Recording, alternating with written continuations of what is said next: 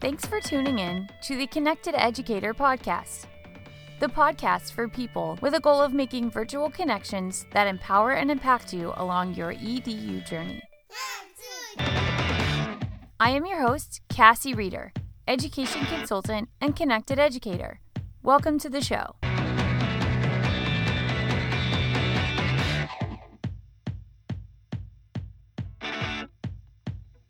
Thank you, everyone, for tuning into this episode of the Connected Educator podcast. And I'm absolutely thrilled to be speaking with the amazing Sarah Thomas today. She is truly an inspiration to me and has taught me so many things and been just a wonderful influence and role model on me and, and the things that I'm doing. And to have her here today is just, it's incredible. So, Thank you so much for joining me for a couple of minutes today, Sarah, to share your story. Um, I want to give you uh, a chance to share a little bit about you. I'm sure we could talk about all that you've done for, for a long time, but if you wanted to share like a, a short bio. Thank you so much, Cassie, for having me here. And I am super inspired by you as well and always love collaborating with you and learning from you and with you. So I'm really, really honored to be here today on your show. And I love the podcast, by the way. I have not missed an episode. So keep up the great work. Um, I'm going to tell you a little bit about myself. This is my 14th year in education. And during that time, I've taught every grade from first to 12th, uh, as well as in a master's program. So I've skipped kindergarten and I skipped undergrad. So I should probably like go back and fill in the holes at some point. But uh, let me see. I am also currently I'm a regional technology coordinator in a large district. And um, in addition to that, I am the founder of EduMatch you are again the like epitome of the connected educator to me. Um, so i want to talk a little bit about your your story and kind of how you got started because i think that it's an inspiration or i know it's an inspiration to me and i'm sure that it will be for others. Um, and i know you've listened into the podcast but really the the audience that we try to target on this podcast i don't know why i say we because it's me but uh is is people that are afraid to to take that step to become connected or people that are just starting out in their journey you know so um mm-hmm. so share with me what you know how you got started um what how you what tool you use to get connected with others and kind of how you found out about this term of being a connected educator so my very first tool that I used in this connected space was Twitter. Uh, it's funny because I was an early adopter of Twitter, but not for education. I was an early adopter for VH1 reality shows.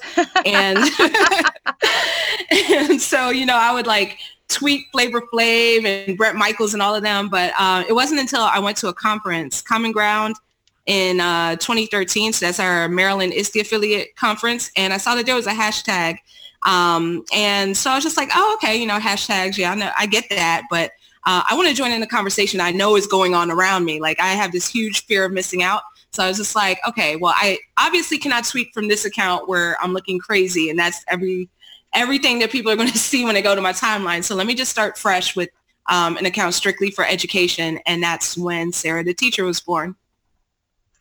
That's awesome. It's funny uh, that that's how you started on Twitter um, because most of the people that I've spoken with so far, they're the only reason they're on it is because of education. But you know, you mm. were different in that you had it for other reasons, and I love the reason that you had it. That's awesome.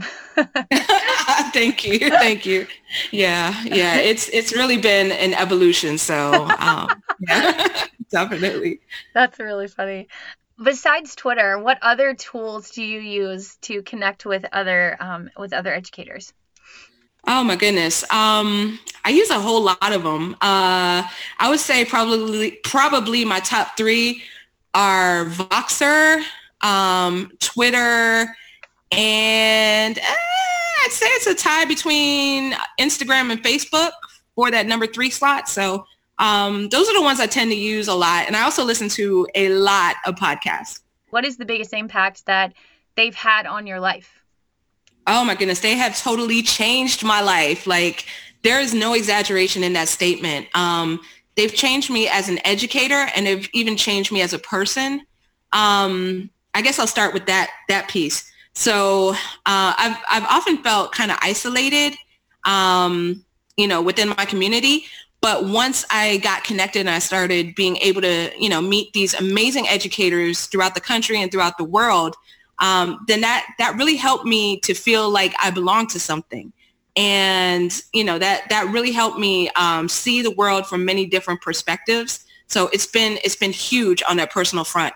Um, and in addition, for uh, for my professional growth, then I would say that I have learned so much um, through this entire journey of being connected from from and with um, my fellow educators. So just have to really, really just thank everyone who's been part of my learning journey. So one of the things that you had talked about was the fear of missing out and you don't miss anything, Sarah. Like it's incredible to me how on top of things you really are. I mean, as uh, she mentioned earlier, she runs, she does Voxer, she does Twitter. Um, I see her on Facebook. You know, she's all over. She's on LinkedIn, and I really do. I I know um, Deborah Atchison and I said this about you before, but I really don't think that you ever sleep. Like you are just so on top of it with all of the the platforms. It's just I'm like, how does she do it? And and most of the time, I mean, we all have those moments, but most of the time, everything you share is just like, you know, on point and like it makes sense. And I'm like, it's like 3 a.m. and she's sharing on Voxer. How is how is this? How is she coherent right now? Like it's it's crazy. So. but one of the things that I, I mean in all of that is, you know, it, it is a lot of um, work and it's time consuming when we think about connecting and using all of these different apps. And again, you know, I'm really trying to focus in on an audience that's starting small and um, not trying everything at once. So, in terms of the timing and like the scheduling and I guess kind of like your routine, how do you how do you uh, advise someone who's just starting out to you know start using these tools without getting completely overwhelmed or spending 24 hours on on them That is such a great question. That is such a great question. And I have to say, I'm, I'm honestly struggling with this myself. So that's yet another reason why it's a great question. Um, but what I would definitely say is devote the amount of time that you're able to give it, but definitely make it a priority. Um, so set aside whatever, whatever amount of time, you'll get something beneficial from it. Even if it's five minutes just to check in and you know, see what's going on, then um, still that that has some benefit to it. Um, I would say on that on the other side of that coin, also make sure to um, to integrate it where it fits in your life and not get too consumed by it. Because I know my mistake when I first started out, I wanted to do all of the chats, all of the Voxer groups, all of everything, and it it got to be extremely intense. So definitely um, prioritize and see how it can realistically fit within your life. So, uh, so now I'm, I'm working on way, shape or form. So definitely, um, definitely prioritize it, but also, um, also set limits on yourself because it is exciting when you, you know, uncover the shiny and new. That would be my advice. So speaking of you know, uncovering something that's shiny and new. Um, I want to talk a little bit about EdCamp Voice. I believe that's what we're calling it now, right?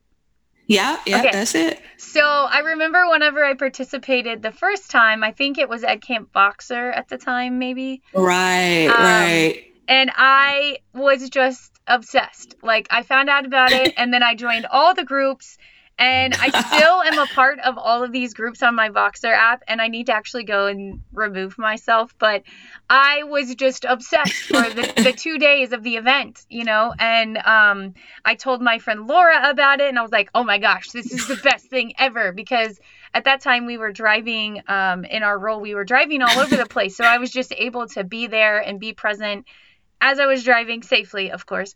Um, and it was incredible. So that was right. one area that I was like, whoa, Cassie. Like my husband would hear the Voxer, the notifications going off, and he's like, whatever that is, you have to turn it off because it just kept going and going and going. Um, so that was a great learning experience for me. We've talked a little bit about Twitter. We talked about Voxer. Um, we've talked about, you know, goal setting and time, the time that you put into using these tools. But aside from that, do you have like one key tip that you would share with educators as they're getting started in their connected educator journey? I would say that my key tip for anyone who's newly connected would be to embrace it and to jump in feet first. So um, most people in these spaces are very friendly, very helpful. Um, so definitely, you know, feel free to lurk and to just listen at first. Lurking is not creepy, even though it sounds that way. but but just you know, just observe and uh, see what's going on. And whenever you feel comfortable, I would say as soon as you feel comfortable, jump in a conversation and just get get both feet wet and just get rolling with it.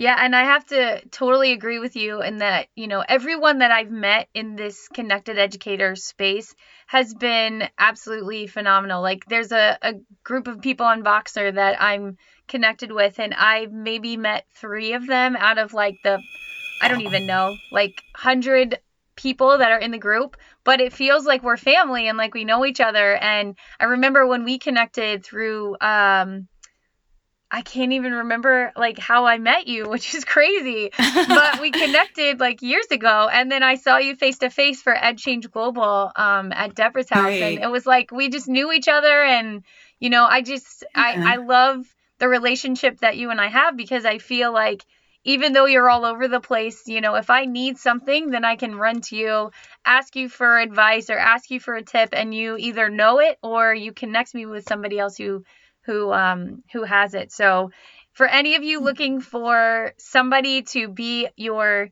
uh, I'm gonna put you out there, Sarah, as a mentor. You know, if you have questions for her, um, she's an incredible person, and, and she's definitely one that I would recommend following and and uh, you know connecting with because she's just amazing. So, oh, thank you, Cassie. As are you. As are you. I love learning with and from you. So you were just the bomb. So thank you for everything.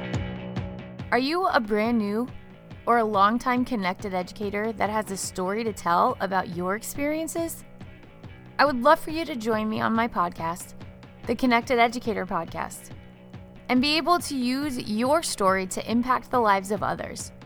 We all started somewhere, but everyone has a different road and how they became connected.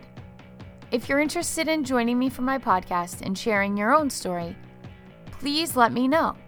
To do so, visit cassiereeder.com forward slash podcasts and click on Share Your Story at the top of the page.